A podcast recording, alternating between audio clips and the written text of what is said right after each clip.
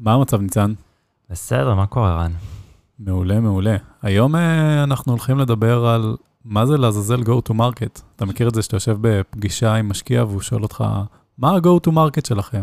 כן, שאלה טובה, באמת אחד הדברים הפחות ברורים בהתחלה. מעולה, אז יאללה, בואו נתחיל.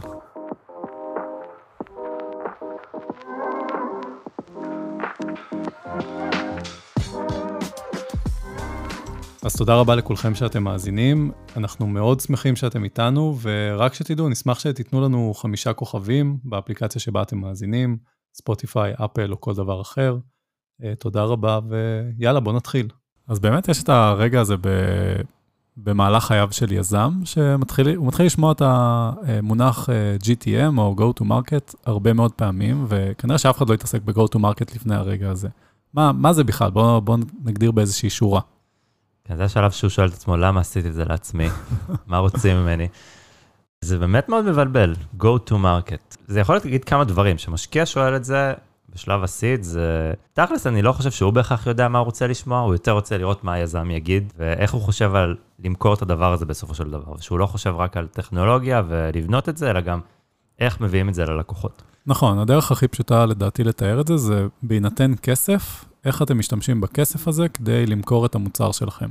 נכון, אז באמת, יש הרבה דרכים אם אתם חושבים על זה. יש מוצרים שאתה שם אותם באינטרנט ואנשים מתחילים לקנות עם האשראי, יש מוצרים שאתה מביא איש מכירות מאוד יקר והוא פונה ללקוח ומוכר את זה, ויש דברים באמצע ויש כל מיני דרכים אה, וטכניקות מסביב. נדבר תכף על כל המונחים Self-Service, Top-Down, Bottom-Up, Blend and Expand, Network Effect וכן הלאה. אבל בואו נתחיל עם הדבר הכי בסיסי כדי להגדיר Go-to-Market, הפרסונה שלנו. כן. מה זה פרסונה? למי אנחנו רוצים למכור?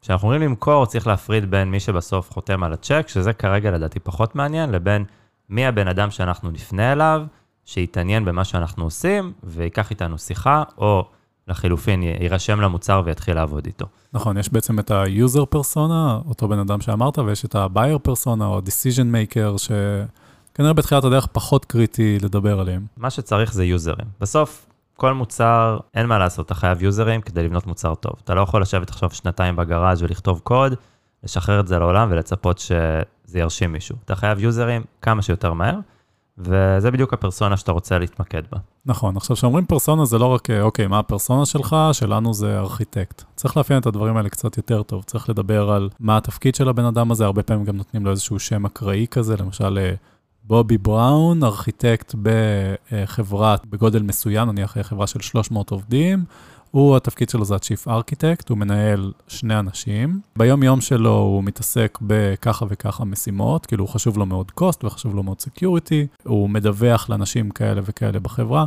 באמת לאפיין את הבן אדם הזה טוב מאוד איך הוא נראה, ולא רק להגיד, אני מוכר לארכיטקטים, כי זה, זה קצת יותר מדי רחב, צריך לאפיין אותם איך הוא נראה. באיזה חברה הוא, איך נראה היום-יום שלו, איך אתם משתלבים ביום-יום שלו. זהו, ואחד הדרכים גם זה לחשוב למי אתם לא מוכרים. כי זה בסוף, הרבה מאוד קל להגיד, אנחנו מתאימים להמון המון סוגים של חברות והמון סוגים של אנשים, אבל יש את הסוג שמה שנקרא ideal customer profile, מתאימים אליו הכי טוב. לדוגמה ב Epsagon, אנחנו מכרנו לאנשים שעובדים ב cloud.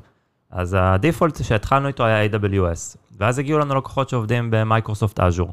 נשמע טוב, נכון? למה לא? כאילו בעיקרון זה מתאים, ואז הבנו שהתאמות למוצר יהיו די משמעותיות, והשוק של AWS כל כך גדול, ובגדול לא מוגבל מבחינתנו, שאין שום סיבה שנפגוש בכלל אנשים שעובדים ב Azure. אז פשוט אמרנו שב customer profile שלנו, הבן אדם צריך לעבוד היום על AWS. וזה אחת השאלות qualification הראשונות, שה-SDR, Sales Development, נדבר על זה גם, שולח לבן אדם לפני הפגישה, ואם הוא לא מתאים, אז הוא unqualified, וחסכתם זמן לאיש מכירות, שזה מה שאתם רוצים, ולעצמכם. הרבה פעמים בפרסונה גם, זה לא רק הבן אדם, זה איפה הוא עובד. יכול להיות שאותו בן אדם בחברה של אה, עשרת אלפים אנשים לא יעזור לכם, ואותו בן אדם בחברה של 200 אה, אנשים זה בדיוק מה שאתם צריכים, כי יש הרבה פקטורים. אחד זה מה הדרגה שלו בתוך אותו ארגון, מה היכולת שלו להשפיע, כמה כוח יש לו, אה, ובסוף גם עד כמה הוא יכול לקנות מוצר כזה ולהכניס אותו לארגון, וכמה מהר זה ייקח לכם. אז הנושא של הגודל חברה זה מאוד חשוב, כי אנשים בהתחלה, או שהם מסתנוורים מ enterpriseים, אומרים זה החברות הכי גדולות, יודעות לשים הכי הרבה כסף, או שהם פשוט לא יודעים והם נפגשים עם כולם. חשוב מאוד כמה שיותר מהר, לפי השיחות עם לקוחות, להבין איפה באמת ה ideal הזה נמצא, למשל, אצלנו ב Epsagon דוגמה שהיא לאיך אולי לא הכי טוב לעשות את זה, זה בהתחלה מכרנו באמת לכל מיני סוגים של חברות, מחברות מאוד מאוד קטנות, לחברות בינוניות של מאות עובדים, ל enterpriseים מאוד גדולים כמו Transamerica. באמת עשינו עבודה קשה כדי להצליח לסגור את העסקאות האלה, וגילינו שהחברות הבינוניות האלה, שהן בשלבי צמיחה וצומחות מאוד מהר, הם הבאמת אידיאליים מבחינתנו. הם משתמשים במוצר, מרחיבים את השימוש, יש net retention מאוד גבוה, מה שנקרא, וזה היה באמת מעולה. לעומת זאת, חברה מאוד גדולה כמו enterprise, השקענו חצי שנה והם עדיין לא משתמשים במוצר כמו שצריך, ובסוף זה גם נהיה סיכוי ל churn, שהלקוח יעזוב אותך, שזה מאוד מאוד גרוע לחברות SaaS. הבנו בשלב מסוים את ה ideal הזה והתחלנו לפנות באופן אקטיבי רק לחברות שהן יותר במאות עובדים, פחות או יותר. אבל לקח זמן להגיע לשם, אז כמה שאתה אומר, אתם מגיעים לשם, אתם חוסכים לעצמכם המון המון זמן. פרסונה זה בעצם הגרעין לכל ה-go to market, כי ממנו נגזרים כל הדברים. הדבר הראשון והכי משמעותי זה המסר או ה messaging. יש פה הרבה שאפשר לדבר על messaging ו positioning, ואני חושב שזה יותר מתאים לחברות קצת יותר בשלות, אבל המסר ברמה הכי בסיסית זה מה אומרים לו. עכשיו, מה אומרים לו צריך להיות אחיד, לא משנה אם זה בכנס, אם זה ב... בשיחת טלפון, אם זו הודעה שה-SDR שולח, ולא משנה אם שואלים את הפאונדר, את הפרטנר או את המפתח בארגון, כולם צריכים לדעת להגיד באותה צורה מה אנחנו עושים, למה זה טוב, את ה-one-liner, two-liners האלה, שיהיו אחידים ויפגעו למה שהפרסונה הזאת צריכה. אם אני עכשיו נתקל בבעיות, אנחנו באמת uh, פתרנו תקלות ללקוחות, ואני אדבר על uh, כמה זמן יהיה לו לשחק ב PlayStation, זה לא מעניין אותו. מעניין אותו שהבוס שלו לא יכעס עליו, כי שוב הוא הכניס תקלה ל production. אז נדבר בדיוק על המסר הזה, לא נמאס לך ששוב production למטה, כי uh, לא הצלחת לתחקר ולא עשית את זה, ולא... זה ידבר בדיוק לפרסונה שלנו.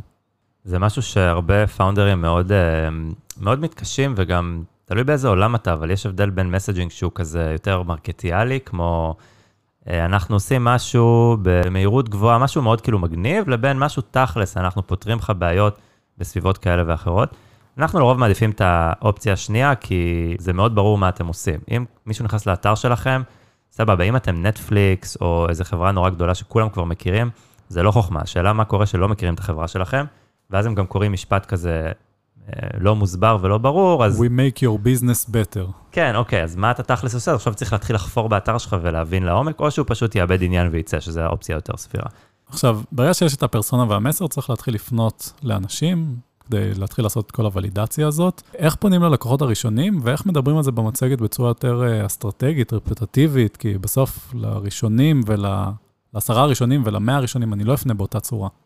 כן, אני חושב שבסיד, אה, לרוב המשקיע לא בהכרח מצפה ממך לדעת איך נראה ארגון מכירות שלך, אבל הוא מצפה להבין מה אתה מתכנן לעשות בשנה הקרובה, כדי ששנה מהיום יהיה לך כבר לקוחות משלמים. זה לדעתי ציפייה מאוד סבירה, וכדי שזה יקרה, צריך להיות לך איזשהו מושג, וספציפית חשוב מאוד להפריד בין גישה ראשונה שהיא מבוססת marketing, אני הולך לעשות הכל אונליין, להביא traffic לאתר שלי, להביא userים דרך האונליין, לבין גישה יותר סטנדרטית של אה, לפנות ב-outbound ולהביא לקוחות. חשוב להבין איך אתם רוצים להתחיל, זה לא חייב להיות הדרך שתעשו את זה עוד שלוש שנים, אבל זה משהו שצריכים להחליט עליו, כי אם אתם רוצים ללכת בגישה של online only, אז צריך להשקיע בזה המון המון משאבים ב marketing ולהביא אנשים מאוד מאוד מומחים. לעומת זאת, אם אתם רוצים לפנות לאנשים, אז נקרא לזה כל אחד יכול לעשות את זה, ולרוב זה הדרך שיותר קל להתחיל איתה. בוא נדבר על כמה דוגמאות רלוונטיות לאיך להשיג את האנשים האלה, גם אם זה הראשונים, העשרה ראשונים, חמישים ראשונים, זה באמת הרבה נגזר מהפרסונה, אז יש uh, כנסים, יש בלוגים, יש, uh, לא יודע, cold calling בלינקדאין, מה, איזה דברים אפשר לעשות ומה רלוונטי יותר או פחות. אז אני חושב, בשנה הראשונה, שנתיים ראשונות אפילו, זה, זה בעיקר פאונדרים, אולי בן אדם אחד נוסף ששוכרים. אי אפשר עכשיו uh, לעשות... cold calling מאוד מאוד אגרסיבי להמון המון אנשים, אז צריך להיות מאוד ממוקדים. אבל היתרון הוא שאתה לא צריך כל כך הרבה הצלחות, מספיק לך, שוב, עשרה, עשר חברות שמשתמשות במוצר שלך, 15, 20, זה די הרבה בשלב הזה, אולי מתוכם כמה יהפכו ללקוחות משלמים. אז ה founderים בהחלט יכולים להיות מאוד ממוקדים, למצוא אנשים שהם יודעים בוודאות שמשתמשים בטכנולוגיה הרלוונטית, או דיברו איפשהו, אז מבחינת פנייה אפשר להיות סופר ממוקדים וככה להגדיל מאוד את ה conversion. מעבר לזה, כנסים זה משהו שמאוד אהבנו, די בהתחלה התחלנו לשים דוכנים בכנס, זה לא היה מאוד יקר, זה נתן לנו awareness, והאמת שהלקוח המשלם הראשון שלנו הגיע מאיזשהו כנס של serverless, ככה שאנחנו מאוד אוהבים את זה. כל מי שהזכיר בעצם serverless ברשת, היינו שם ביחד איתו. ראינו אותו, פנינו אליו, דיברנו איתו. באמת היה לנו את הפריבילגיה, כי serverless היה תחום חדש, אבל עשינו כל מה שאנחנו יכולים, באמת היום לבנות בוט שמסתכל על איזשהו אתר, או יש אפילו את גוגל אלרטס, שהוא חינם שאפשר להשתמש בו בשביל לעקוב אחרי איזשהו נושא מסוים. זה דרך קלה להתחיל לעקוב אחרי התחום בצורה משמעותית. כן, אז כשחושבים על פרסונה, השאלה השנייה זה איפה הפרסונה הזאת מסתובבת. איך היא רגילה לפגוש מוצרים שונים? האם בן אדם מחפש את זה בגוגל? האם הוא הולך לכנס? אה, האם פונים אליו? בהתאם לזה להחליט uh, במה להשקיע מאמצים. לדעתנו, נראה לי מה שראינו שעובד הכי טוב וגם עבד לנו, בתור התחלה פשוט להתחיל לפנות, uh, אבל תוך כדי ביסוס איזשהו online presence טוב, ברגע שהרמנו אתר, שזה היה כנראה שלושה ארבעה חודשים אחרי הסיבוב seed, התחלנו לעלות content, בלוגים, העלינו בלוגים רק איכותיים, וגוגל כבר חכם, הוא יודע לזהות אותם, התחלנו לקבל traffic יותר ויותר ויותר, ואנשים פתאום התחילו לבקש לראות דמו של המוצר, ואנשים התחילו לעשות sign up ברגע שחררנו את המוצר. אז הכל נבנה ביחד. ואז אה, בעצם עוד משהו שהפרסונה משליכה עליו, זה איך המוצר בכלל נמכר. דיברנו, סלף uh, סרב, נדבר גם ספציפית בפרק נפרד על product-led growth, על top-down, bottom-up, צ'אנלים ודיסטריביושנים. מה, בוא נעשה קצת סדר בכל המונחים. כן, יש בסוף, uh, זה ספקטרום, זאת אומרת, uh, יש מוצרים שהם מה שנקרא zero touch, אתה לא צריך ולא יכול אפילו לדבר אם יש מכירות. נגיד, אתה רוצה לקנות באמזון, אז אתה פשוט נכנס וקונה באמזון בעצמך. יש מוצרים שהם ההפך, שזה מאוד מאוד heavy touch, high touch, top down, זאת אומרת, אתה רוצה למכור עכשיו, uh, יש איזה בלוג מפורסם שמדברים, אתה רוצה למכור uh, מנוע למסוק סילון, אז כנראה ש... יש מעט אה, לקוחות לדבר הזה בעולם, וצריך איש מכירות מאוד מאוד מאוד מומחה, והוא עושה אולי עסקה אחת כזאת בשנה, אבל זו עסקה של מיליארדים. אם, אם יש מישהו כזה שבמקרה שומע אותנו, אז אתה בביזנס הלא נכון. כן, עדיף לעבור לסאס. אז uh, זה, זה הדוגמאות, ויש בין לבין, הרבה מוצרים היום הולכים בגישה שהם כן מאפשרים לך לעשות sign up ולנסות את המוצר, אפילו להתחיל לשלם על המוצר, אבל מנקודה מסוימת, החברה, ה vendor בעצם מבין שהוא יצליח למקסם את ה budget של הלקוח הרבה יותר, אם יהיה בן אדם שמעורב בתהליך. וזו הנקודה שיש איזשהו contact us, בוא נדבר, בוא נראה מה הצרכים שלך ונבנה לך פתרון שהוא יותר custom, ושוב, ככה בסוף ממקסמים את ה-value ללקוח וגם את ההכנסה של החברה. ויש באמת את ה-holy grail הזה של צ'אנלים, של MSPs, Managed Service Providers, שיכולים למכור עבורך את השירות. אני רואה הרבה פעמים יזמים שמנסים להתעקש ולהגיע לצ'אנלים האלו, וזה קשה. למה זה קשה? בשלב ההתחלתי, שאתה רק מתחיל, זה קשה עד כדי בלתי אפשרי, כי בסוף השאלה תמיד זה what's in it for them, כאילו למה שהם ישקיעו זמן ב... לנסות למכור אותך. חברות כאלה מוכרות ללקוחות שלהם לצורך העניין שירותים במאות אלפי דולרים או מיליוני דולרים, ומה הפתרון שלך יעזור, איך זה יזיז את זה. הם כנראה יכולים להיות נחמדים, אבל בסוף הם רוצים שזה ישפיע עליהם כלכלית. כן, אז, אז ממש ממש, לנו היה מאוד מאוד קשה להצליח למצוא use case מספיק טוב, ובאמת זה לא היה צ'אנל אה, משמעותי עבורנו, וכן השקענו בזה די הרבה משאבים. ההמלצה של רוב האנשים שתדברו איתם כנראה תהיה להשקיע בזה רק כשהחברה היא כבר mature, לצורך העניין 10 מיליון דולר במכירות ומעלה, זה צריך להתחיל לחשוב על channelים נוספים. אבל כמה שאפשר ללכת direct, זה כנראה יקל עליכם. נכון, מה שבעצם משתנה פה fundamentalית, שברגע שמוכרים דרך channel, הפרסונה שלכם זה כבר לא אותה פרסונה, הפרסונה עכשיו היא מי שמנהל את ה-channel relationship, והמסר שלכם הוא גם שונה, זה לא איך תתחקר תקלות יותר מהר, זה איך תעזור ללקוחות שלך לתחקר תקלות יותר מהר, תרוויח יותר כסף, תקבל לקוח יותר מרוצה, וזה בעצם סיפור שהוא אחר במהותו. לגמרי, וזה גם מוציא אתכם מפוקוס, פשוט יבזבז לכם זמן על דברים לא חשובים כרגע, ואין לכם זמן לבזבז על משהו שהוא לא קריטי לחברה. ובאותו משפט אפשר גם להגיד על שיתוף פעולה עם חברות טכנולוגיה אחרות, או סטארט-אפים אחרים, שוב, כמעט תמיד זה די בזבוז זמן בשלב הזה. אין לכם את ה-capacity להתחיל לבנות משהו עבור חברה אחרת, או לבנות על זה שאולי זה יביא לקוחות, כמעט תמיד אתם פשוט צריכים לבנות משהו מאוד מאוד ספציפי. שפותר את הבעיה ללקוח וללכת ללקוח. הגענו לפרסונות שלנו, יש לנו את המסר, הגענו לראשונים, איך עושים ולידציה טובה? אז הזכרת אה, בפרק קודם את המאם-טסט וכל מיני שיטות. בסוף, אם אתם כבר עם אה, מוצר שהוא מוכן לדיזיין פרטנר, שאפשר לתת לו את המוצר, אז אתם צריכים לשאול בצורה מסודרת, שיהיה לכם ממש כמה שאלות של qualification לכל לקוח, שכולם שואלים אותם שאלות שיהיה קל להשוות. זה יכול להיות qualification טכנולוגי, זה יכול להיות על הנסיבות של הלקוח, ובסוף להבין האם הלקוח הזה הוא מה שאתם חושבים שיכול להתאים לכם, ולנסות לחפור בבעיות שיש לו ואיך הוא מנסה לפתור אותם היום, ואז מפה לספר על מה שאתם עושים ולהראות איזשהו דמו. לדוגמה, אצלנו היינו שואלים, האם יש לך workload של serverless ב production? כמה פונקציות של Serverless יש לך, ובאיזה שפות אתה משתמש. חלקם עזרו לנו להבין האם אנחנו בכלל יכולים לתת פתרון, וחלקם עזרו לנו להבין עד כמה הלקוח באמת יש סיכוי שכואב לו, כי מי שאין לו Serverless ב-production ויש לו רק שתי פונקציות, זה לא מעניין. למי שיש פונקציות ב-Go, אנחנו לא יכולים לפתור לו את זה. מי שיש לו 100 פונקציות ב-production, וכל הצוות פיתוח כבר עובד על זה, וזה ב-Node, מעולה, ג'קפוט, זה בדיוק הפרסונה האידיאלית שלנו שאיתה אנחנו רוצים לעבוד. בדיוק. ואז כמובן אתם רוצים להגיע למצב שהוא, הלקוח הזה ישתמש במוצר שלכם ויתחיל uh, לעבוד איתו ברמה יומית, ברמה שבועית, לתת לכם פידבק, זה כבר ה...